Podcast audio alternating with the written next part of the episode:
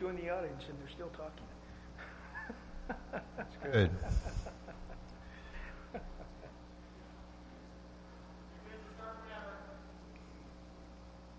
Very good. Well, welcome everyone this morning to Bible class of the Anchorage Church of Christ. We're glad that, that you are here with us.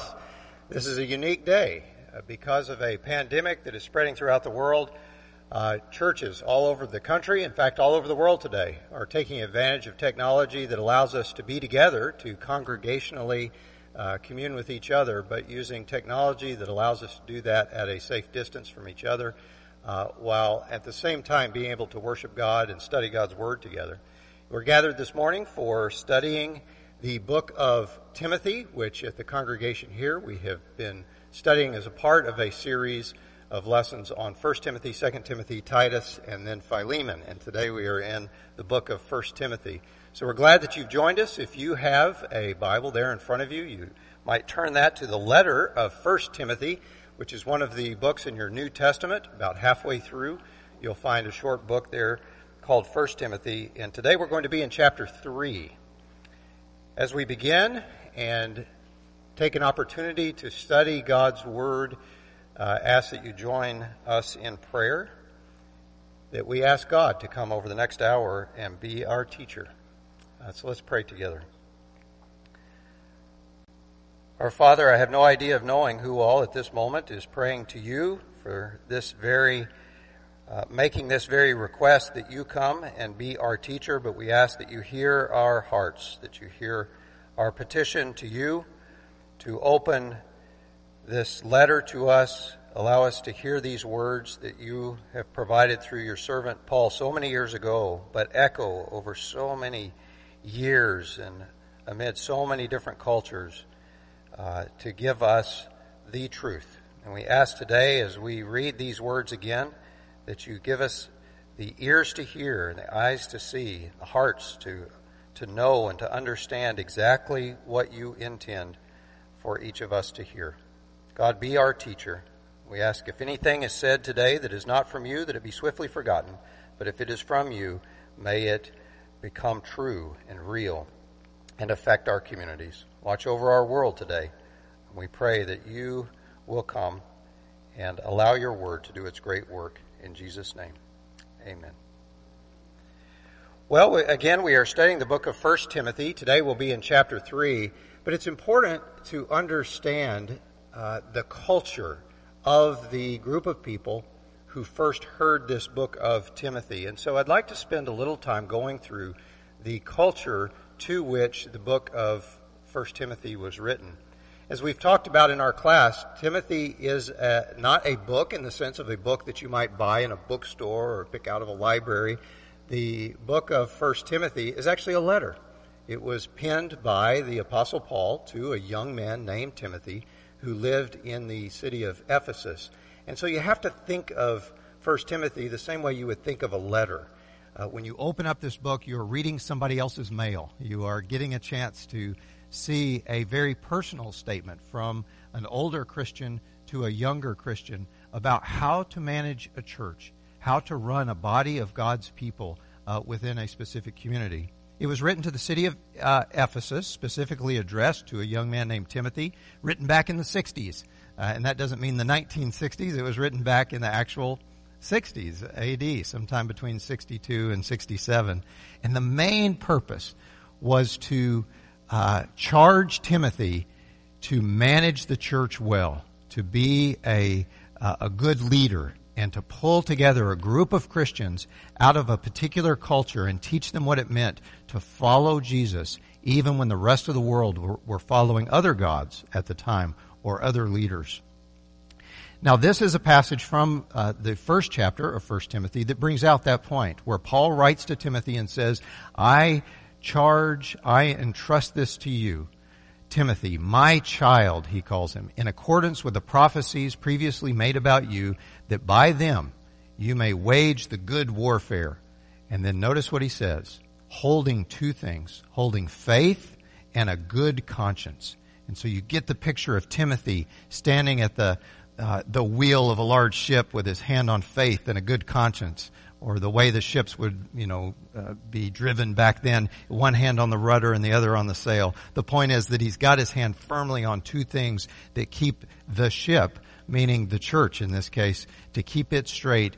Uh, and then he says, but those who have let go of either one of these have shipwrecked their faith. And so this charge to Timothy is that there are two things that if you are a part of God's people, if you are a part of uh, the the gathering of people called the church, there are two things that we are teaching people to keep their hand on. One of those is faith, and the other is a good conscience. Well, this map will show you the different cities around the Mediterranean at the time that the letter was written. You'll remember that Christianity started, if you will, uh, around Jerusalem because that's where Jesus came. That's where he taught. That's where he was buried. That's where he was raised from the dead. And Christianity spread from there, spread to Antioch, spread across the known Mediterranean world to many of the cities that you see here. But right in the center is the city of Ephesus. And there are many famous people that lived in Ephesus. Paul lived there. You'll read in your Bible about Priscilla and Aquila who were there for a time. There was Apollos. Uh, later, after Timothy lives there, uh, the Apostle John, we're told, probably came to live in Ephesus, and perhaps that's where he wrote the book of John and some of those letters too. And so Ephesus sits at this critical point right there in the midst of the Mediterranean. And Ephesus had a very particular worldview. Now, to understand worldview, I thought it would be good to pause for a minute and just talk about what is a worldview so that when we drop into Ephesus, we can understand what the word worldview means. If I were to study our city, we live in the city of Anchorage in the state of Alaska, which is in the United States. We are a part of a, a particular culture in the world. And wherever a person is uh, in the world, they live within a particular culture. And to understand the worldview of that culture, the very first thing experts would do is to study the behaviors. What is it that people do? And when we watch closely what people do, we are able to deduce from that their values, the very things that people uh, consider to be important. Because people will not do things unless they, of course, are important to them. Uh, and and so when I study the behaviors, then we can determine what the particular values are. And if we study the values of a group of people, then we're able to deduce what the beliefs of people are. And so you see, it's like layers of an onion. I can't see your beliefs. I can't tell what it is that's important to you, but I can watch your behaviors. And if I study those behaviors, I can peel that back and determine what's important to you. And if I know what's important to you, then I can peel that back and know what it is that you believe. In other words, what do you believe that's real? And that's what brings us to the center of the onion, and that's answering the question, what is it that determines reality? So when you look at reality, when you look at those things that you value, when we, uh, you know, study your behaviors, at the center of all of that is the very thing that you believe determines or controls reality. So what are the different options for worldviews? Well, if you look at worldviews across the world. There are several different options for what a person's worldview might be. One of the most prevailing worldviews right now, especially in Western culture, is the, the view that time and chance control reality. That everything that we know, everything that is here, everything uh, that we understand is really a product of time and chance. And that if given enough time, with enough random chance happenings, then you end up with a world like we have now, with people like we have now, with the ability to think and communicate uh, with each other like we have now. And so a prevailing worldview is that everything is here because of an evolutionary process uh, starting from a chance event followed by random chance events over eons of time, which leads to everything that we now see. And so that's one worldview, that everything is controlled by nothing more than a major uh, repetitive roll of the dice. But there's another prevailing worldview, worldview in Western cultures, and that is that individuals control reality. In fact, this is probably the stronger worldview, and it's the thought that I control what is real, that I control the uh, uh, what happens around me. And so, when we're thinking of, like today, a pandemic, you know, that's spreading throughout the world, how do we respond to a pandemic? Uh, the most common argument will be to appeal to people's belief that you control what happens with this epidemic. You, by washing your hands, you, by practicing social distancing. You, by keeping your area clean, will control the spread of this pandemic. Now, there's parts of that that are absolutely true, uh, but understand what's behind that belief is is trying to uh, touch this worldview that you are the one who ends up making a difference, without recognition that there may be factors that are well beyond your control, in which you cannot uh, control overall reality. But that's the second worldview, that individuals control reality. But there are other worldviews. If you go to other parts of the world and ask them, why is a pandemic spreading across the world? They would say it's because the spirits are angry. In animistic type uh, cultures and religions, they would very much say that this is because of the work of evil spirits. Or if it's the work of good spirits, it's because the good spirits were offended or they were angry. And so there is uh, this pandemic, this punishment for the world because of the spirits. But you hear in that that the reason that's given for something happening is because not an individual controls that, not because it's a product of time and chance, but rather a belief that there are spirits that are controlling reality. Well, there are other cultures that say that the gods control reality. So it's not spirits in general, but rather a very specific group of gods. And this brings us a little closer to ancient Greece, where you've heard of the ancient gods and goddesses. And so there was a strong prevailing worldview at the time that this letter was written that it's the gods, the many gods and goddesses in the, in the pantheon of Greece that controlled reality. And so the idea was to appease the good gods and try not to offend the ones who would have something against you, uh, so that they wouldn't visit harm on you. But behind all that was this inherent belief that it's these, these gods that control what is real and control reality. Now there's also the prevailing view or the worldview that God is the one who controls reality. And by this we mean the living God, the one God. And so this is what you find in the monotheistic religions, uh, like Christianity, like Judaism, like uh, Islam, where there's a belief that, and, a, and, a, and the worldview is such that we say that God, the living God, controls reality. And that brings us to the Christian worldview. The Christian worldview says that is true. God is, controls reality, but specifically, it is Jesus, Jesus Christ, who controls reality. And so you'll hear uh, phrases like, uh, it is through him that we live and move and have our being. Uh, John says that in him all things were made, and without him nothing was made that has been made. And so you hear in that this, this idea, this worldview, that it is Jesus Christ who has control over all reality. Well, those are your options for worldview. The reason I introduce you to those is to say that when we drop into Ephesus, where this letter is written, number uh, four there, the worldview that gods control reality was really the prevailing worldview at the time this letter was written. And specifically, the God that controlled the reality of Ephesus was the God Artemis.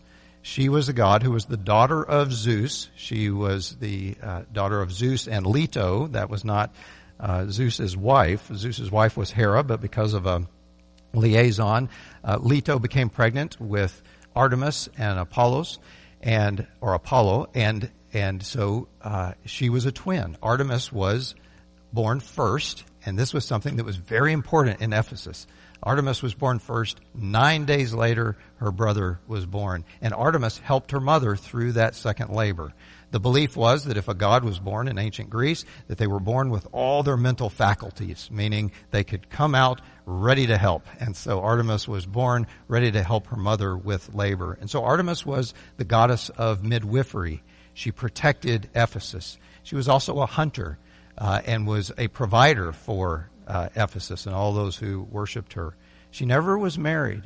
In fact, the story is that she asked Zeus that she never succumb to Aphrodite's arrows, and so that she would never have to go through what her mother went through in terms of birth. And so there's, there was probably this saying in Ephesus that Artemis is the one who would bring a woman through labor safely. In other words, she would uh, deliver a woman through childbirth uh, safely. And so you'll see those phrases come out.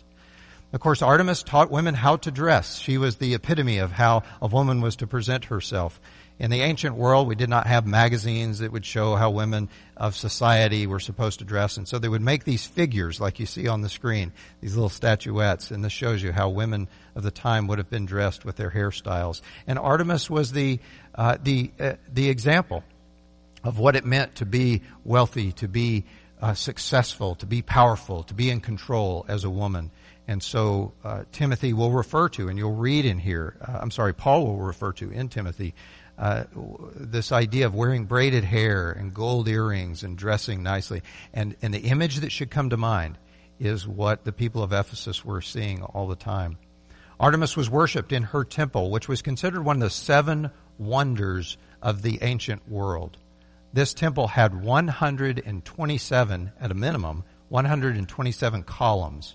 It was larger than a football field, so larger in length, larger in width. It was six stories tall. So if you can imagine a temple that would fit within a modern football or a large soccer stadium, you get an idea of the immense size of this temple.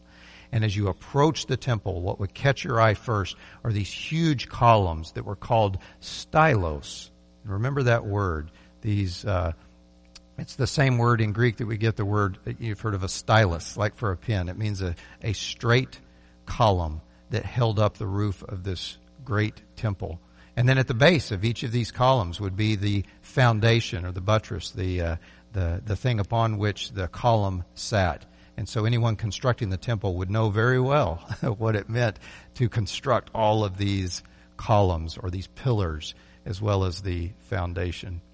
And so imagine uh, what it was like to walk up to this temple. Now, this picture shows you what's left of that temple in Ephesus today. You can still go there, see exactly where the temple stood, and the only column left is the one that someone has tried to piece back together to show you this is what the columns looked like. So this would be the pillar, this would be the stylus that held up that great temple.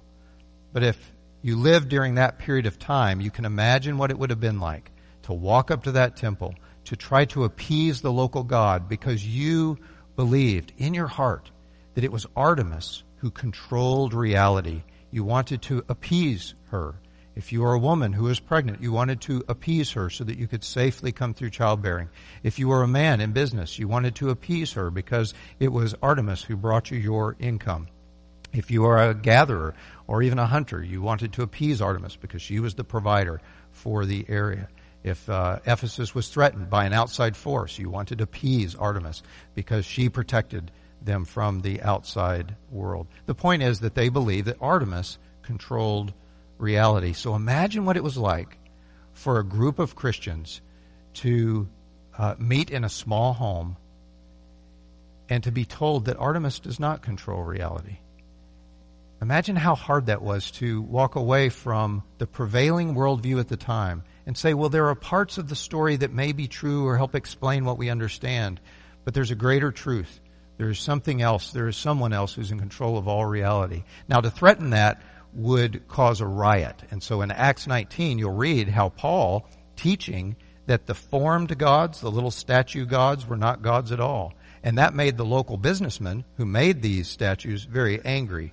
And so there was this huge riot where they all rushed into this theater that you see here now. It's still there today. You can rush into this theater. You can sit in the stadium, and uh, in fact, I'll show you the next picture. You can stand right where these people would have stood. And Acts 19 says that the people of Ephesus were so angry at Paul and at the Christians that they yelled for two hours Great is Artemis of the Ephesians. Great is Artemis of the Ephesians. And so you have to put yourself there at the very center of that theater and imagine that, that sound, that overwhelming roar of a crowd over and over again in violent anger yelling, Great is Artemis of the Ephesians. And you can feel that incredible noise. And if you understand that, you'll understand a little of what we read last week when Paul, writing to Timothy, said, That's not the way it will be when you gather together for worship.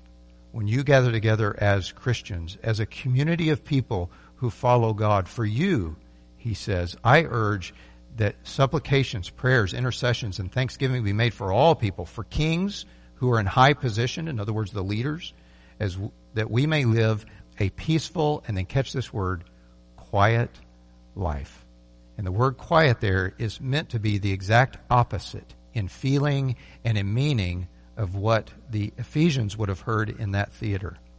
We pray that we may worship without agitation, without being restricted, without that pressure to stop, uh, without the noise of the culture around us. Pray that our leaders will make decisions that allow us to worship our God in peace and in quiet. And then he says that's the way it is to be in your worship service. For men, he says, I, I ask that men in every place should pray. And so the response of Christians when we gather together is not that we yell in anger or quarrel or fight like in Ephesus or even in our world. Our approach with each other is to pray. And the men are told, you are to pray, lifting holy hands without the anger and the quarreling. And then he says to the women, let a woman learn. And it's important to feel just how powerful that word was in the ancient world uh, where women were discouraged from learning. And you can imagine even in our world today where just that phrase would cause so much controversy uh, because women are not allowed to learn, but not so in the church. Paul writes to Timothy and says, You let the women learn. Specifically here, to learn the gospel. And notice the word he uses next.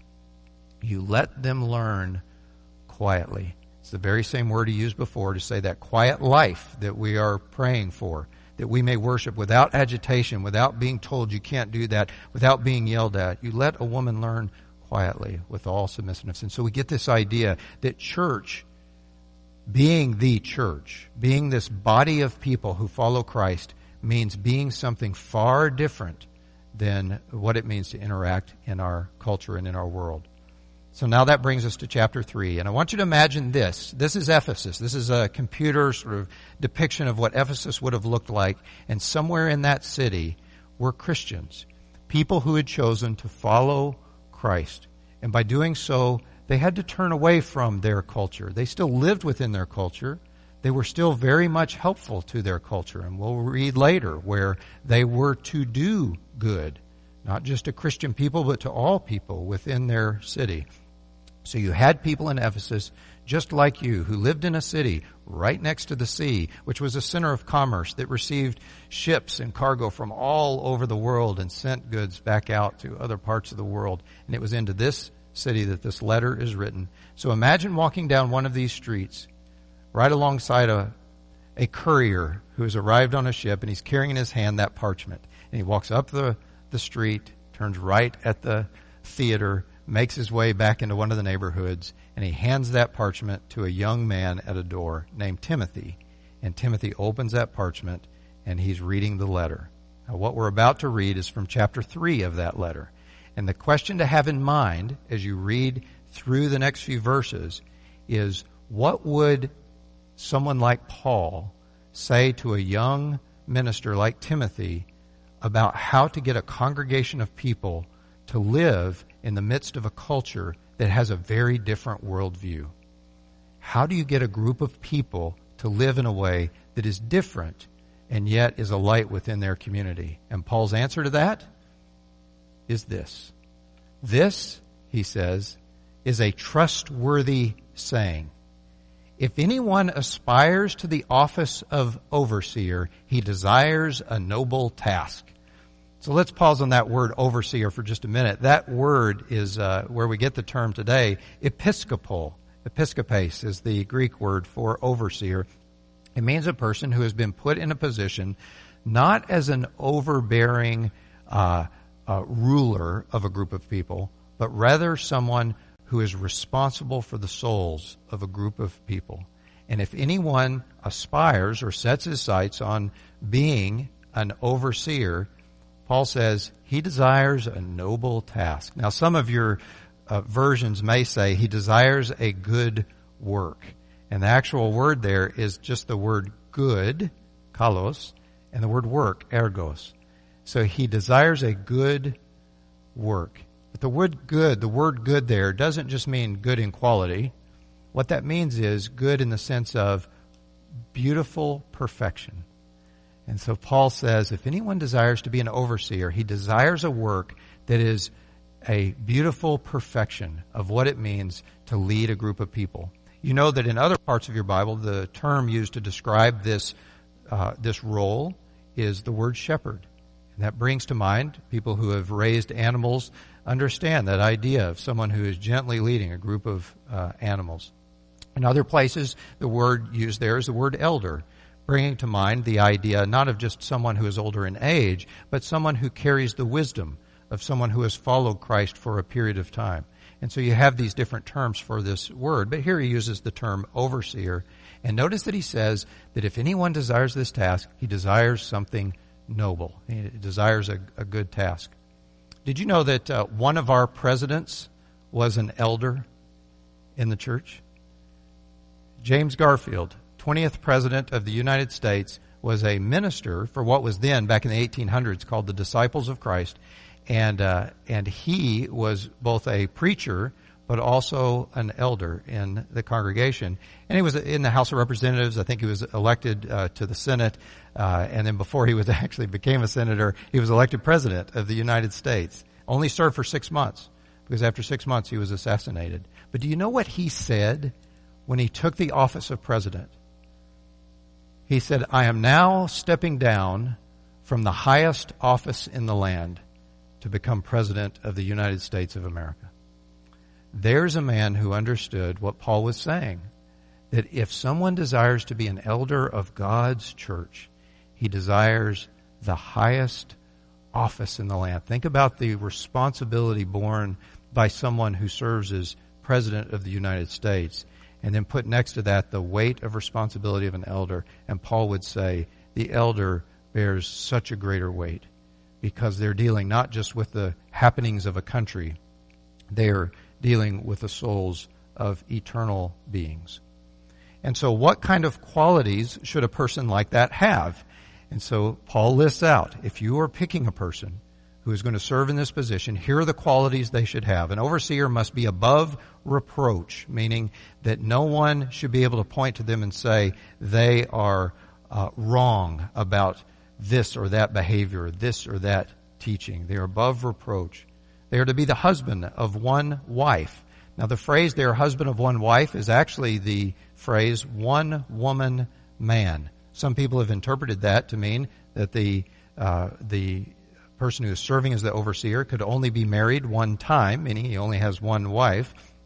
Other people interpret that as saying, no, this is a list of qualities. And it would be odd in a list of qualities to suddenly drop in a qualification that is connected to marriage. Understanding the Ephesus culture, even the, the Hellenistic culture, that this description, one woman man, was a statement not only about marital uh, relationship, it was about sexual purity.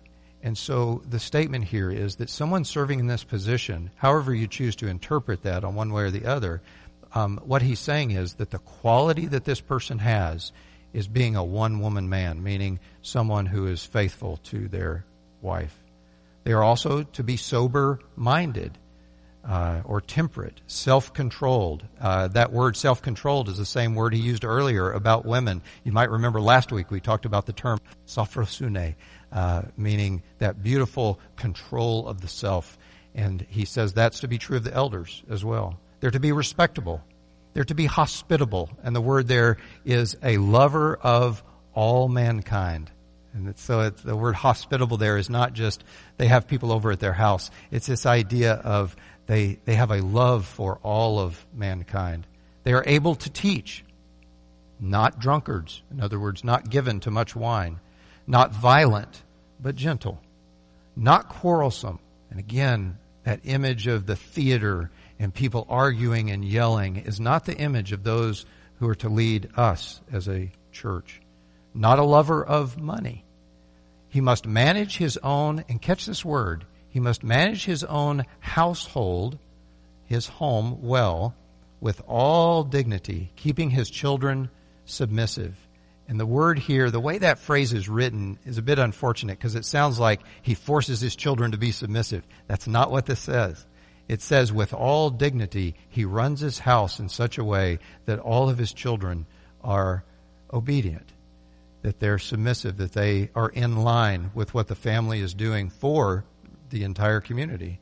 For if someone does not know how to manage his own household, catch the pair here, how will he care for God's church. And notice how he puts together two words household, the personal household, and God's church. The word church there is ecclesia. It means a gathering of people. Now, ecclesia is not a religious term.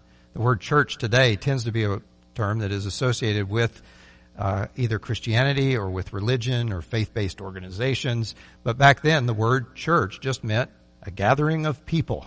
that could apply to a political gathering, a educational gathering, a church gathering in the way that we think of it too. But God's church just means God's people gathered together. And, and Paul uses that to right next to, or places that right next to the concept of a household and said, these are the same concepts, the same idea. And if someone cannot manage their own personal household, they will not be able to manage God's gathering of people.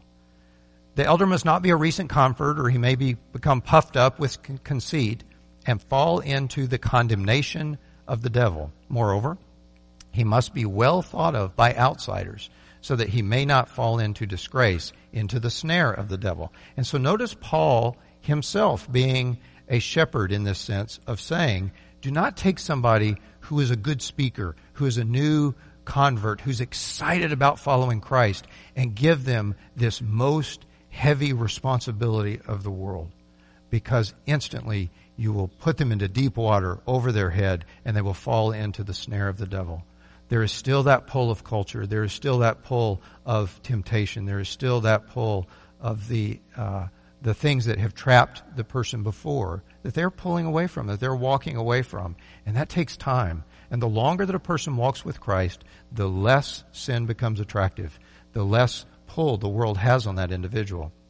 But in that critical moment, right when a person chooses to follow Christ, uh, when they bear that, uh, that, that huge burden of turning away from their culture, is not the time to add the enormous burden of leading God's church. So you hear in that Paul's concern and care for people who are becoming Christians and who are just learning to follow Christ.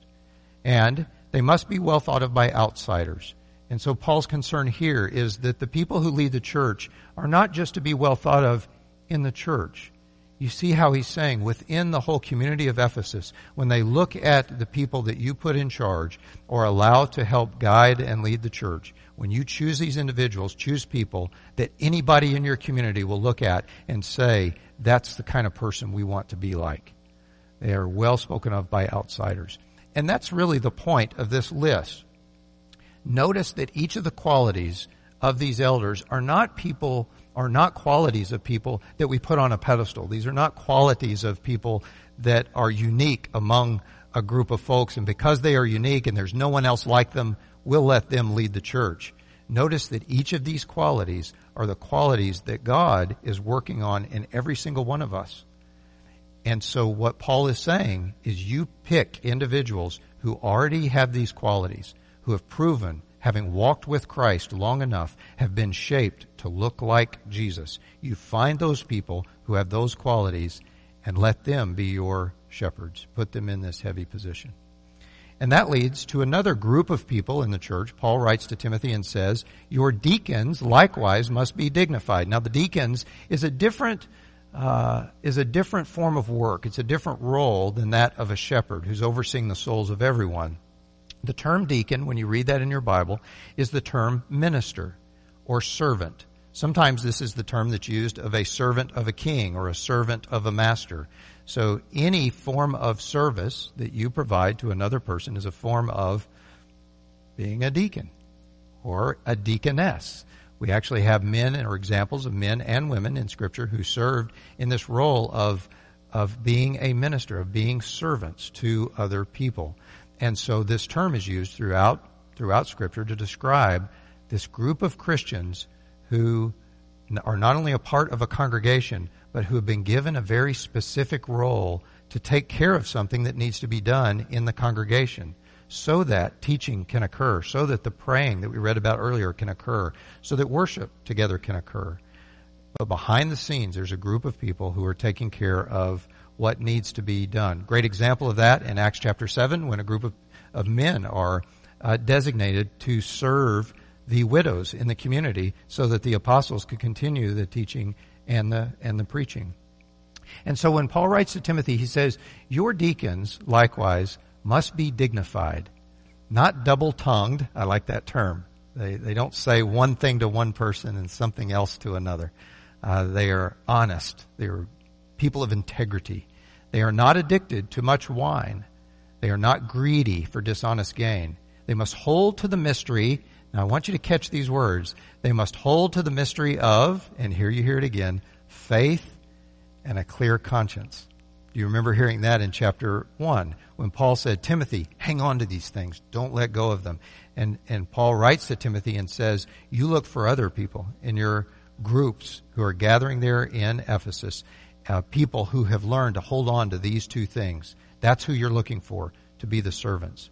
And let them also first be tested. Then let them serve as deacons if they prove themselves blameless. And the word here, tested, is a fun word. Uh, it uh, comes from a, a word, uh, doki maste or dokimon, which sounds a little like Pokemon, but it's, it's a totally different word. But in ancient in the ancient Greek world or the Hellenistic world, if you went into a marketplace to buy or sell anything, obviously you went in with your money. They had no credit cards, you know, there weren't checks that you could write. Uh, you had to actually take the coins into the marketplace. Well, there was a huge counterfeit industry, and so there were lots of people who would go into the marketplace with counterfeit coins or coins that were only half the pure metal. And so there were people positioned in the marketplace who were call, called the dokimaste. These were the testers. And they would take the coins and they would weigh the coins, they would cut the coins, uh, they would make sure that the coin was in fact the metal that they said it was, that it was the proper weight, and that it was uh, it was something that could be used in the marketplace. And if the coin was appropriate, they said this coin is dokimon. It's a, it's tested and approved. But if it was found to be fault or to have fault, it was called a dokimon. It could not. It was tested but not approved. Later, that became terms that they used actually for people. That person has been tested and approved. They're dokimon. That person was tested. They didn't cut, make the cut. Therefore, they're a dokimon. And so Paul comes in. He says, "This is what you do with people who are going to serve in this role of deacon: is they are to be tested. Do they really have these qualities? And if they do, let them serve. If they don't, a dokimon. The implication is hold off. Do not simply fill a void because there's a need for some service. The person who serves in that role is just as crucial as the work that is being done. And you do not simply uh, fill blank service roles. Instead, you test. And if they uh, prove to be blameless, let them serve. Their wives, likewise, must be dignified, or the word there it may be wife, it may be women, but it says their women likewise must be dignified, not slanderers, but sober minded, faithful in all things. Let deacons, plural there, each be the husband of one wife. And there you see that phrase again. Uh, let the deacons be one, one woman men. so each, uh, each man has the quality of sexual purity, of fidelity in marriage. They are to manage their children and their own households well. For those who serve well as deacons gain a good standing for themselves and also great confidence in the faith that is in Christ Jesus. The goal of all of this is that a group of people within a particular culture are being taught a new worldview, that it is Jesus Christ who controls reality. How is it that you teach a group of people to understand and take on that worldview. You select the people who have walked with Christ for a long time, who have developed these qualities, and you allow them to be the shepherds. You put them in positions of taking care of the service. Do you see? It's a, it's uh, maybe today the word that comes to mind. It's the way a virus spreads from one person to another. Uh, following Christ is contagious, and I learn what it means to follow Christ by walking right beside you and in some cases following you who have followed Christ longer than I have. And then Paul makes a final shepherding statement, which is incredibly powerful in chapter 3. I hope to come to you soon. Here's where you hear that personal letter. You have to remember, you're reading here not just a sacred text, which is a psalm or a, uh, a sacred uh, selection of scripture. It is sacred. But you also hear the personal note. Paul writing to someone that he deeply cares about, And he says, I hope to come to you soon, but I am writing these things to you so that if I delay, you may know how one ought to behave in the household of God. Do you see that word again? I'm writing these things to you so that you'll know how this group of people who come together, which here he calls a household, how this, this house is to, I like this word, how they are to behave. How do you act as a follower of Christ in your town, in your community, in your culture, if you are part of this household of God?